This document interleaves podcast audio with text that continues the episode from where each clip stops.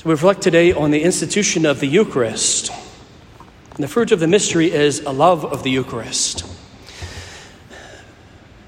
It's an unfortunate thing that, as we've heard in recent years, that there are a scandalously large number of Catholics who do not believe in the presence of Jesus in the Eucharist. Depending on the poll, some 70% or so do not believe he is present. He is a sign, it is a symbol, they think. But it is actually Christ and truth. A shame that only 30% of Catholics believe this. And we wonder what's wrong with our church and with our world today. If society believes that God is not present with us, if Catholics believe that God is not present with us, it's easy to find out what's wrong, why we're in the wrong direction, why we lost our way and lost our hope in so many places. It's to believe in Christ to believe in Jesus in the Eucharist, not just intellectually, not just to be able to, to, to be able to, to respond with our catechism knowledge of transubstantiation and the various, you know, the, the substance and accidents of the bread and the wine that become the body and blood of Christ, not just to know it intellectually, good to know it intellectually, yes, but to know it most of all in the depths of one's soul, to know in your heart that God is present in the Blessed Sacrament, that He is here it's one of my favorite quotes from St. John Vianney. Is a, the, little booklet of, of all the quotes of St. John Vianney of all, of all, all kinds of various topics. But the one that continues to resonate most, most deeply in my heart is his, his acclamation, his proclamation that he would continually exhort and remind his people, pointing to the tabernacle, would say, He is here. He is here. He's here. God is with us. He's here. Even the people outside the chapel, even outside the church, when St. John Vianney, when, when he was preaching, especially when he was preaching on the Eucharist, people knew the love that he had within his heart for Jesus. And the people that couldn't hear outside, the people that were outside, it's a very small church, you could probably fit 10 of them inside of ours. Those that couldn't fit inside the church to be able to hear his words could at least see the man and see the passion, see the love that he had, to see the tears that would often roll down his cheeks as he spoke about the Lord in the Eucharist. He was a man who knew in his soul, in the depths of his soul, he is here. And he wanted everyone else to know about it. It's for us to know that he is here. He's not a sign or a symbol. The Eucharist is not just a nice thing or a remembrance of an event from times past. If you want that, there are a number of other churches that are available to you. But if you want Christ, he is here. To know Christ, then, is to love Him. To know that Christ is present here in the sacrament, to know that this is Jesus Christ, our Lord and our God, the Creator from whom all things exist. If we know that it is Him, it must change the way we respond to the Eucharist. It cannot be simply kind of kept as a, as a cavalier symbol, as something casually, tra- casually treated and, and acknowledged, but we must respond in love because it is not a thing, it is a person. It is God Himself right here in our midst. And so I would suggest to you there are three general things for us to reflect upon today on how is it that we show our love for the Lord and then simultaneously increase that love for the Lord. The first is that of Eucharistic piety in a general sense. The second is that of the manner in which we receive Holy Communion. And the third is that of spending time with the Lord. The first, Eucharistic piety. How edifying it is to see a soul who comes into church and knowingly genuflects towards the Blessed Sacrament. Here in our church, we have him right here in the center. Sometimes he's off to the side, but regardless, whenever we walk into a church to find where is he and to bend our knee to him, to acknowledge the one into whose house we have come, to greet the master of the house and of our soul, to bend the knees, to humble ourselves before him, to worship and to adore him. It is a blessing to see faithful hearts and knees bending before the Lord. In a similar manner, when we come into the house of God, to acknowledge that it is a place of reverence and of silence. We don't come in like uh, we would, like we would do at the movie theaters or a sports arena. We come acknowledging that God is present in this place. That this place, because of His presence, is fundamentally different than everywhere we go. And our response ought to indicate that our silence and our reverence, and awe and the mystery that is present here before us. And of course, the always present sign of the cross as you pass by a church. To make the sign of the cross is simply a recognition that, of the faith, the belief in the presence of Christ. When those who are with us who are not Catholic or not, not practicing their faith see us make the sign of the cross, it may be an invitation, an opportunity to talk about the presence of our Lord to talk about the Eucharist. But above all, it's a little gesture of your love for Him, an acknowledgement as you pass by that you know that He is there and He is there for you. And as He shows His love continuously by that presence, so you, in a simple gesture, show yours. Eucharistic piety, in a whole variety of ways, is an expression of our love. The second thing for us is to reflect upon the manner in which we receive Holy Communion. Of course, as a basic starting point, we must receive communion worthily, which means that we must be free from grave sin and have fasted for the appropriate length of time. To receive Holy Communion while one is in a state of grave sin is to commit another grave sin and to commit sacrilege on top of these. If one is, has, you know, is in the state of grave sin, Rather than to come to Holy Communion, one must go first to the sacrament of confession and to be freed from those sins, and then to approach the holy altar. To receive unworthily in such a manner is both to profane Christ in the Eucharist as well as to do damage to one's soul. It's for good reason that the church cautions us through the person of St. Paul in, in his first letter to the Corinthians, as he writes and he says, he says, discern the body and blood of the Lord before you eat and drink. Discern it, lest you eat and drink judgment upon yourselves. It's important for us, necessary for us, to acknowledge who it is that we receive and to receive him well. Additionally, to make sure that we fast, so that not only is our soul clean, but also our body is clean and prepared to receive him lest our blessed Lord be mixed in with the Snickers bar or the Coke that we just had on the way in. To allow our bodies even to be ready to receive Him. That is a great gift. These signs of, of cleanliness, of openness, of reception.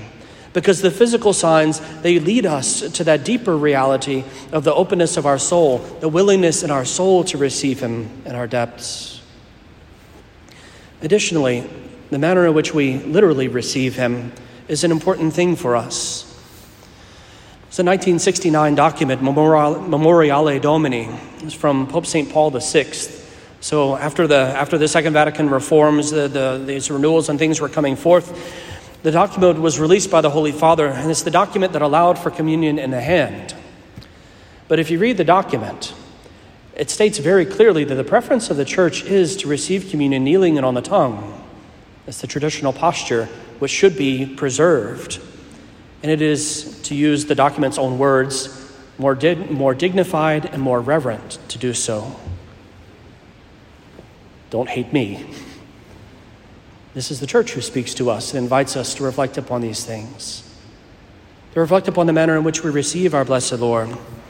And so I rejoice that so many do indeed make use of the rail and to be able to kneel and to receive our blessed Lord on the tongue.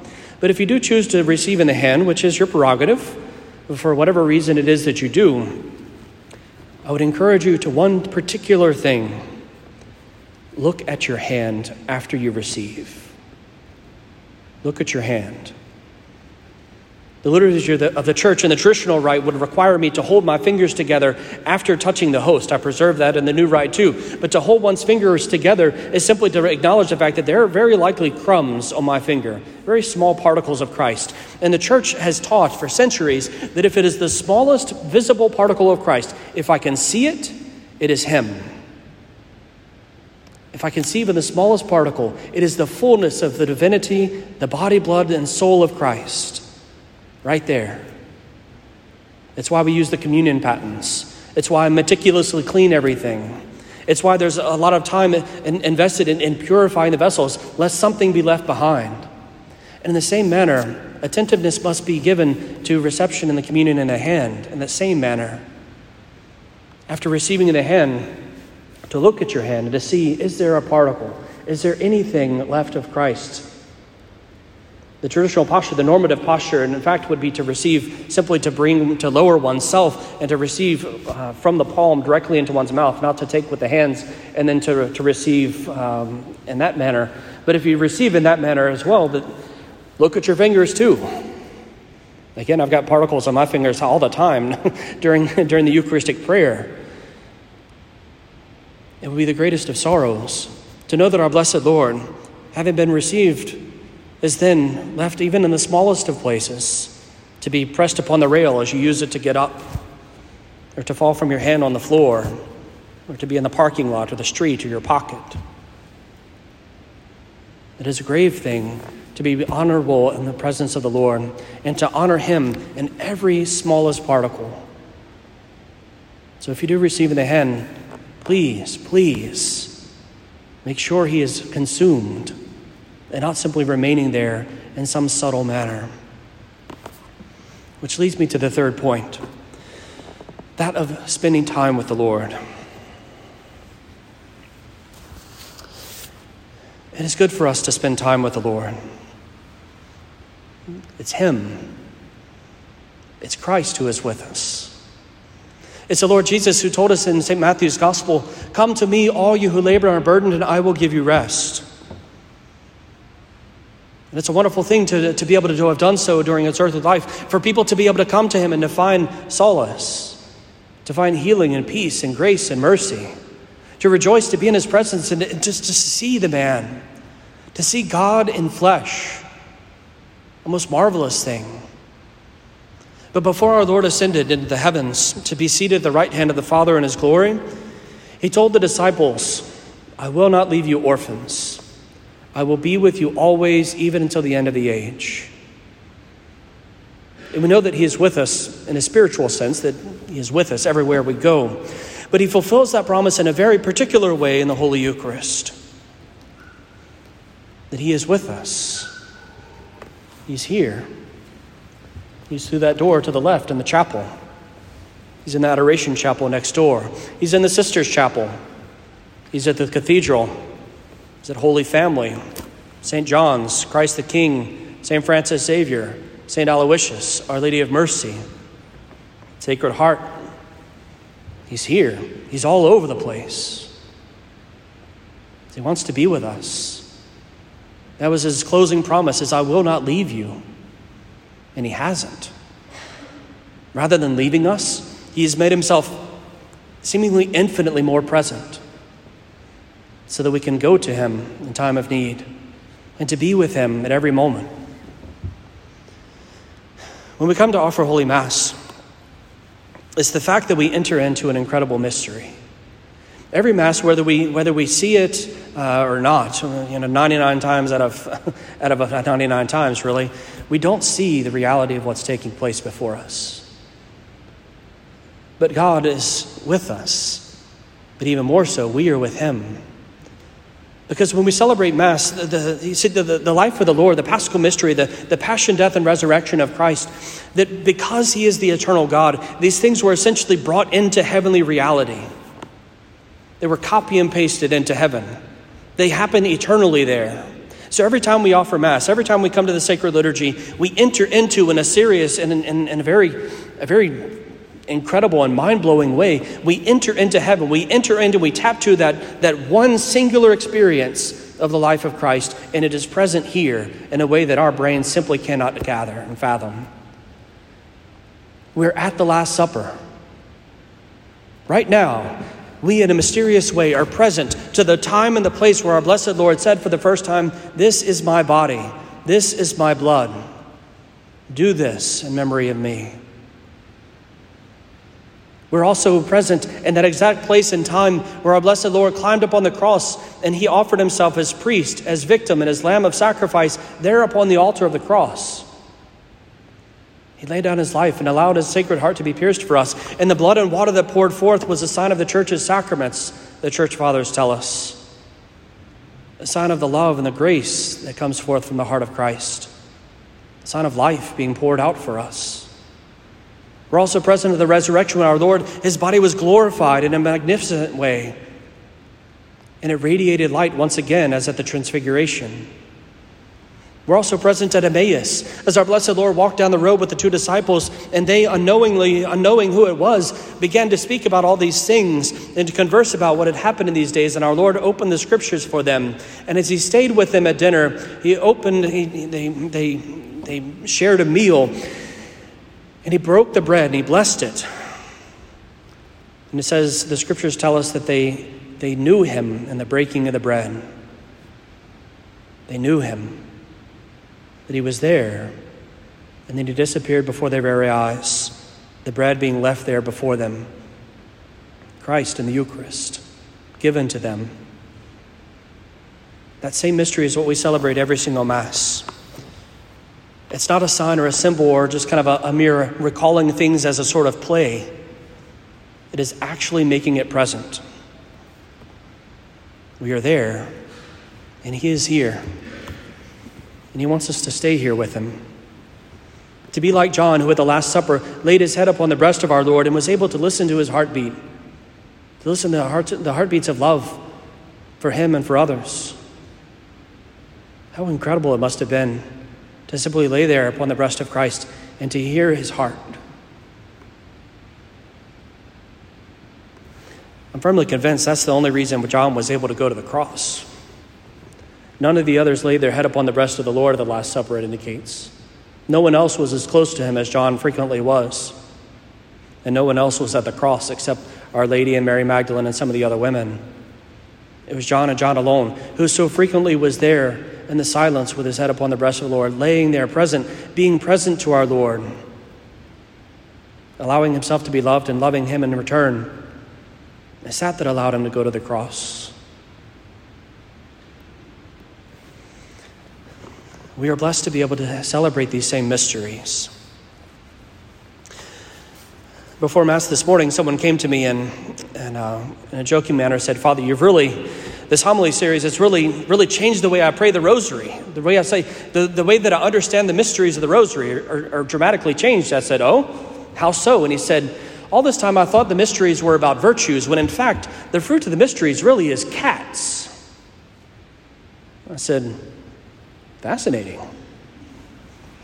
He was joking about the fact that I like cats, and my homilies frequently talk about cats in the Holy Land. And Actually had a whole stream of cats in the Holy Land things I was texting people while I was there, just kind of joking with my, my family about it. And on the front of the bulletin this week, you'll look and you'll see that there's not a picture of the room of the Last Supper. There's a sign that says the room of the Last Supper, and there's a picture of a cat. And there's good reason. And so I was kind of reflecting upon that fact, and I was like, well, if the fruit of the mysteries is cats, fine and good. But if that's the case, I would invite you to reflect upon and to imitate the cat that I met at the room of the Last Supper, which is the cat on the front of the bulletin. Our group was going to, uh, to the room, and they were going, and the three priests we were kind of lagging behind because we're slackers, I guess. And so our, our group was going, and another group got in front of us. It got between uh, the, the rest of our group and the three priests. And so we just kind of kept following along, knowing, knowing we were going to the same place, right? And so uh, our group goes, and, and they peeled off to the right whenever they got uh, just to the outside. So they peeled off to the right and, and went to go, you know, pray the mystery of the, of the rosary for that decade and to be able to talk about the place, read the scripture, and reflect upon it and have our, our, our kind of group discussion time.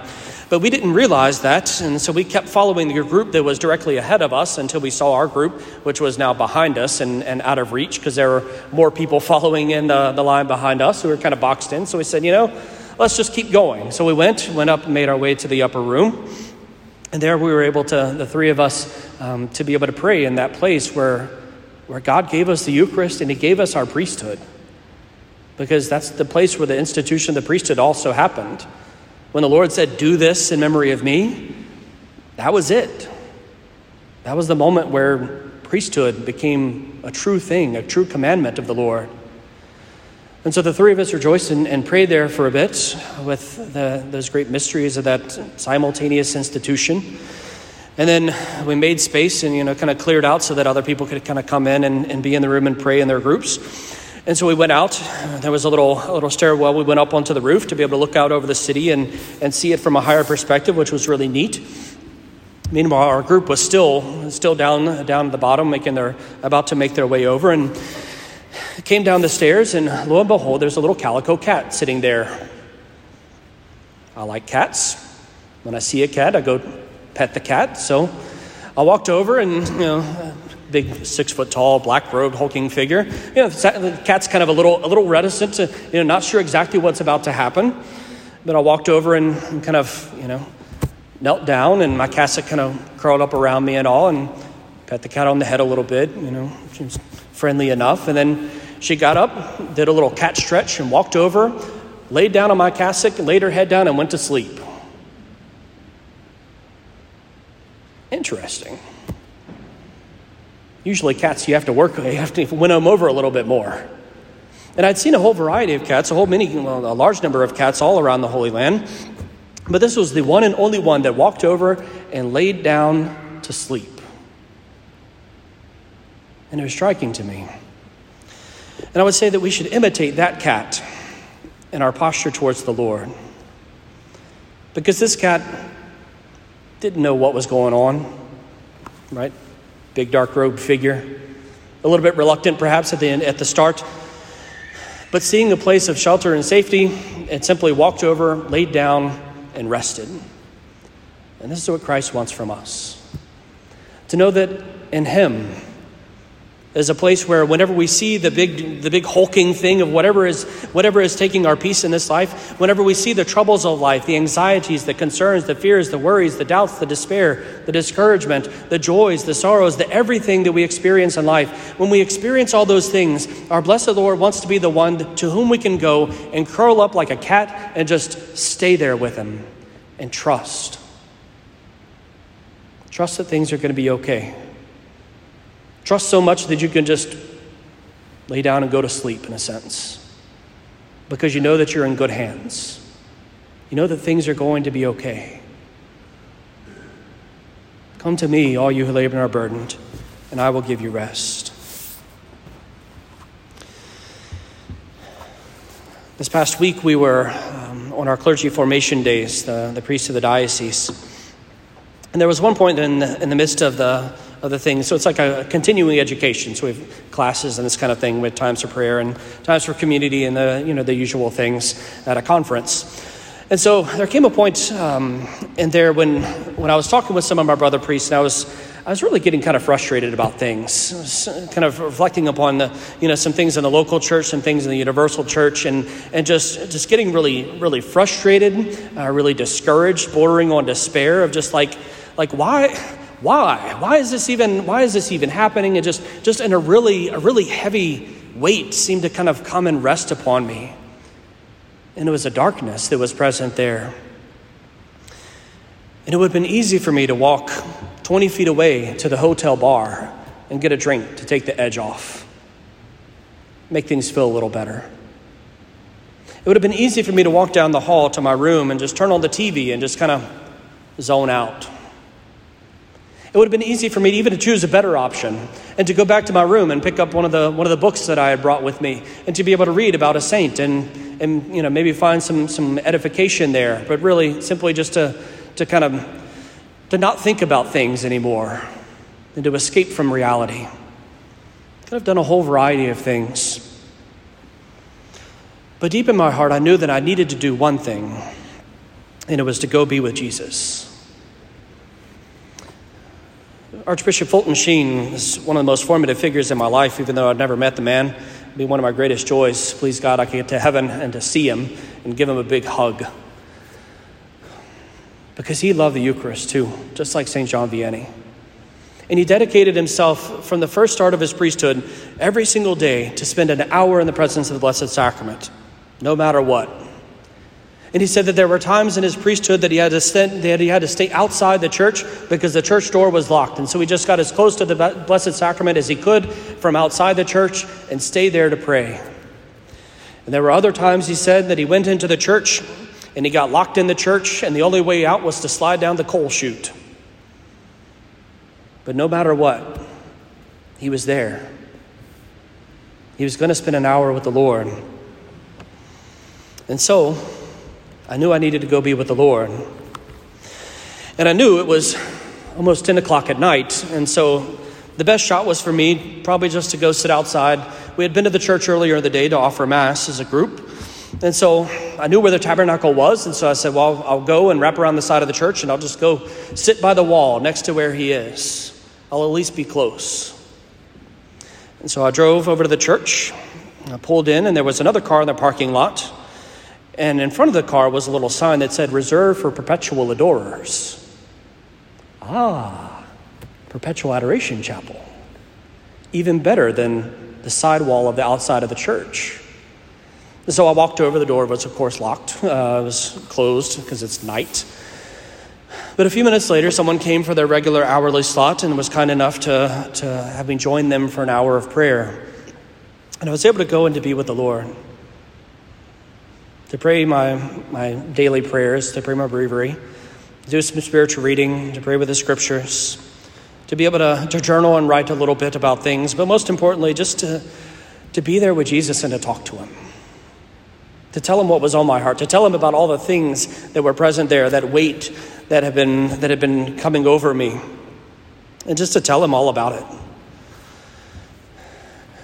And whenever I left, my soul was at absolute peace. If I had gone to the bar, if I had watched TV, if I had read a book, that would not have been the case. I might not be thinking those things but they would still be on the back of my mind. It would still be somewhere in my heart. There would still be a weight that would be placed upon me. But with Jesus, He gave me an answer. And that's the reality of things.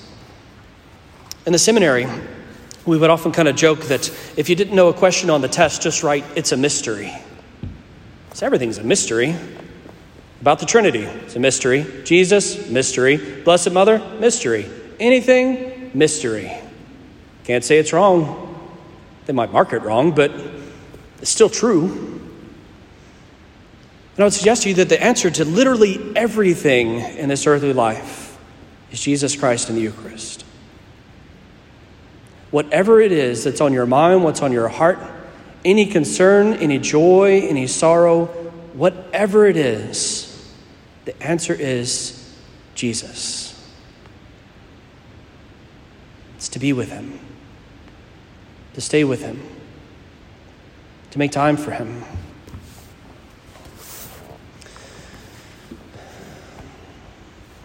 From time to time, we make announcements that we need adorers. I had someone come to me yesterday and say, Do you need money for the doors? I said, Not, not doors, adorers. Oh, okay, good. They thought something happened over to the chapel. We need perpetual adorers, people who are willing and able to sit with Jesus. And we say that, and, and I acknowledge the fact 100% that 9 to 3, Monday through Friday, is not everyone's free time typically. Most people have jobs or work or family life or school or these kinds of things.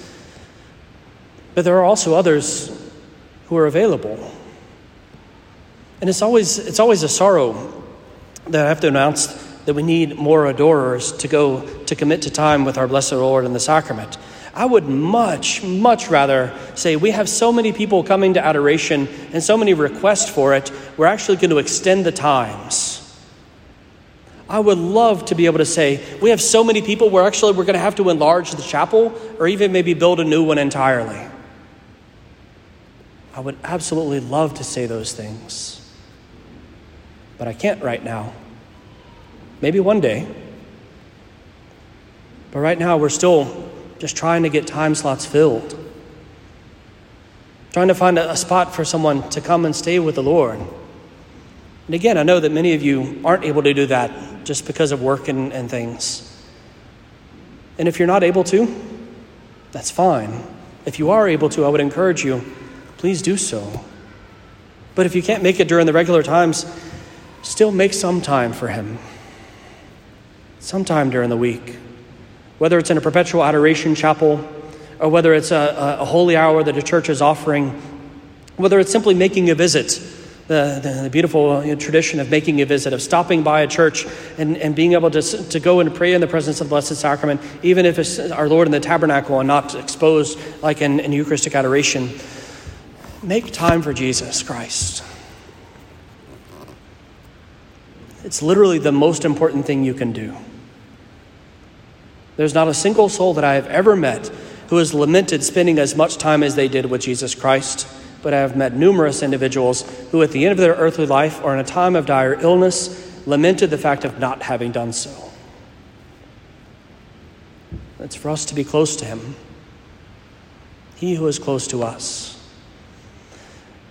And so, this is our invitation today to give thanks to God for the Eucharist, to thank Him for the love that is poured out to us in the Eucharist, to thank Him for His generosity that is given how he comes to heal us and give us so many graces in this most marvelous little mystery.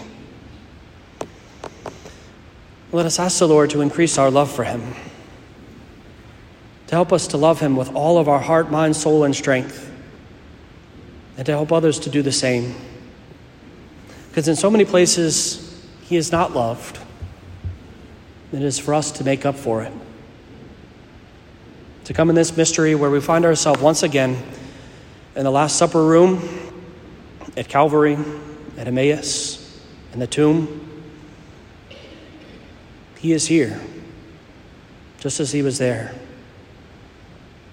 So let's turn in gratitude for this gift, for the love shown to us, and increase our love for Him, who first has loved us in all things.